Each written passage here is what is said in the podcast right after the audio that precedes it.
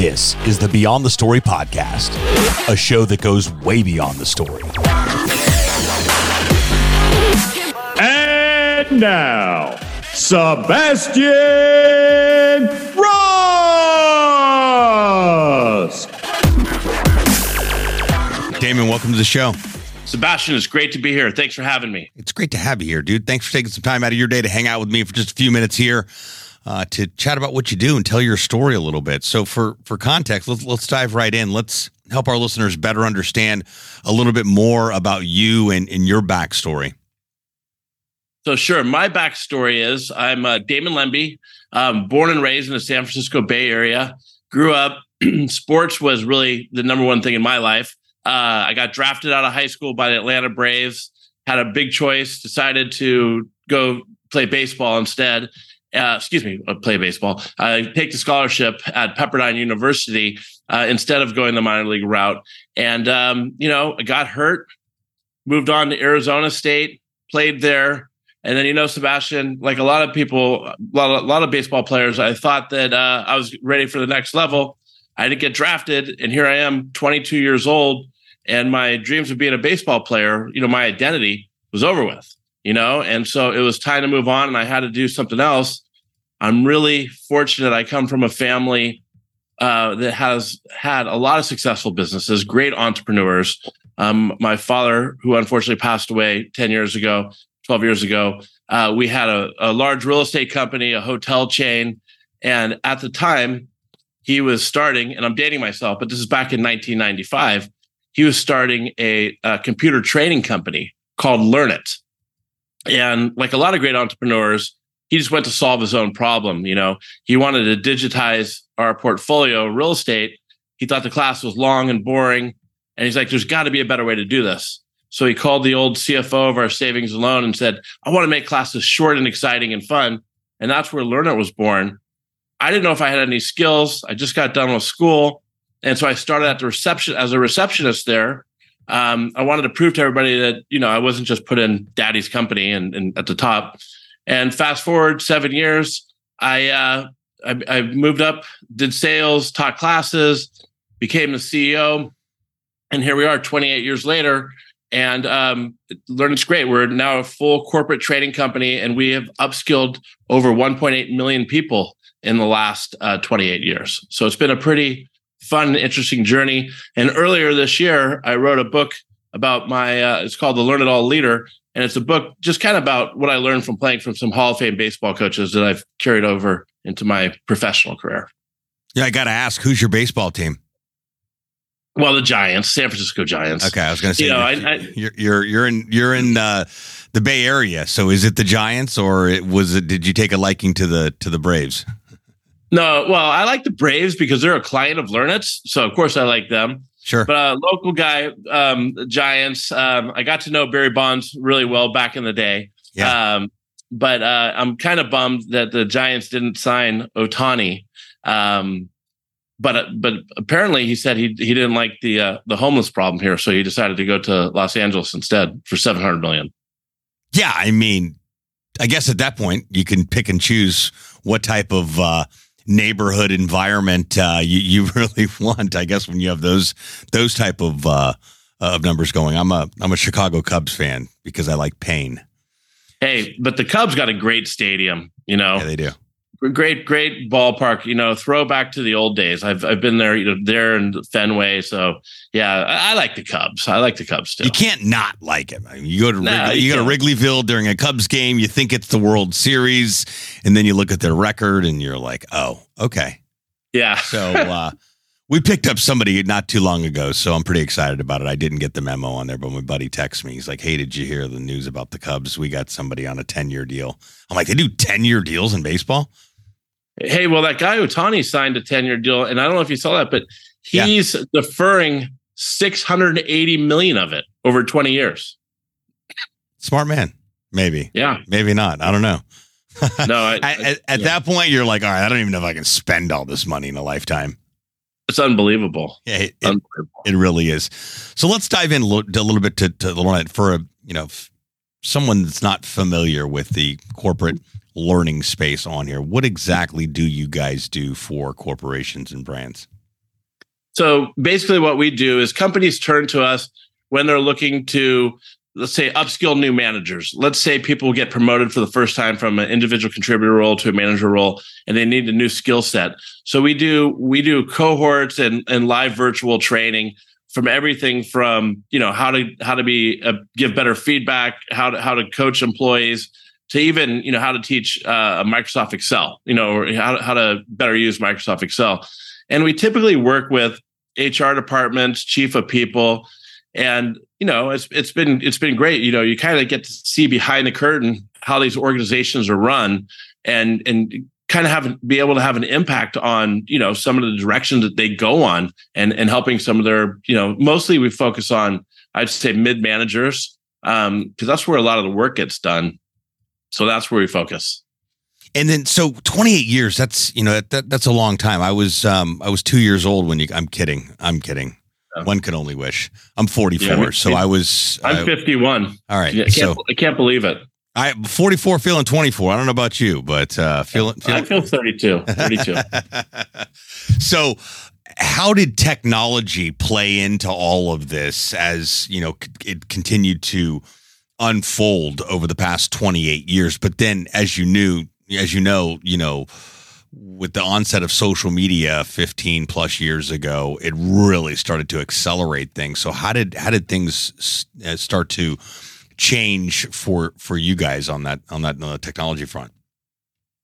Well, you know, prior to the pandemic, we were already doing some virtual instructor led training classes instead of just in person. You know, we were about 80% in person, 20% virtual um, when the pandemic happened, you know, we were able to flip pretty quickly, and now we do about eighty percent. And the experience, and I'm sure just like in podcasting, is so much better, so much better now than it was when we were using Adobe Connect and, and everything, Skype. and um, and Skype, you know, and so a lot of it is obviously really changed. And then on the on the technology front, you know, we do a lot of Microsoft Office training and I think the cloud has been a has been a, a game changer. You know, getting everybody into the cloud, you know, off premise from for their technology. It's easier to access. You could you could be more flexible.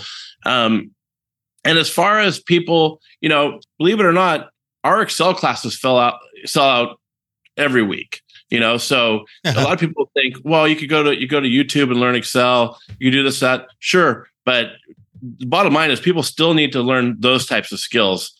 And uh, the next phase with you know AI, I, I, think I'm a I'm a fan of AI, and and I think it's going to be interesting to see how that correlates and you know goes alongside technology training, courseware development.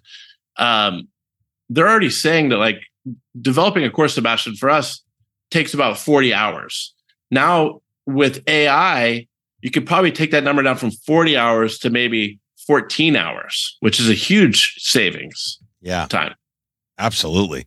Uh, yeah, it's it's it's always been said, especially over the past few years, about AI and the onset of it. I use the word onset a lot. That must be my Thursday word. Um, but it's a tool. You know, it, it, can it mm-hmm. replace a lot of jobs and things that are happening? Absolutely. But I don't think that you're ever going to replace human interaction, actual human interaction with because this whole idea of robots is just absolutely terrifying. You see that? You see the the the L.A. game with the uh, with the robots in the audience? no, I, I, I heard about it because weren't they? They're, they're, trying to like, uh, I guess, sense people's reactions or something, or yeah. they had yeah. it's it's yeah. they're just sitting there like a bunch of fans, just two robots just right in front of you. I'm like, could you imagine your seats being right next to them or behind them? Uh, but it's clear they're sitting there and studying human behavior uh, yeah. at a at a live sporting event, which is just crazy. But my point is, I don't think that we're ever going to go well. Instead of having to deal with that person, we'll deal with a robot instead. So, AI being a tool and being able to leverage that tool to make the product even better, mm-hmm. I think is one of the best parts about artificial intelligence. Have you guys already started to integrate some AI into what you guys do? So first of all, when people come to me and they say, "Oh, is AI going to take your job?" You know, I said, I don't I don't believe AI is going to take your job. I think people that learn how to leverage AI, they're the ones who are going to take your job. You know, because they're going to be able to leverage these tools and get themselves ahead. yes, we, we've we've started to integrate it into our content. You know, Copilot, which is recently released from Microsoft. You know, we, we were teaching that in classes, um, but mostly behind the scenes. You know, like like everybody else, it, it took me a little bit of a while to get my uh, instructional designers to feel comfortable, you know, in using because they just wanted to do it themselves. But now they're like, man, this this saves us a bunch of time.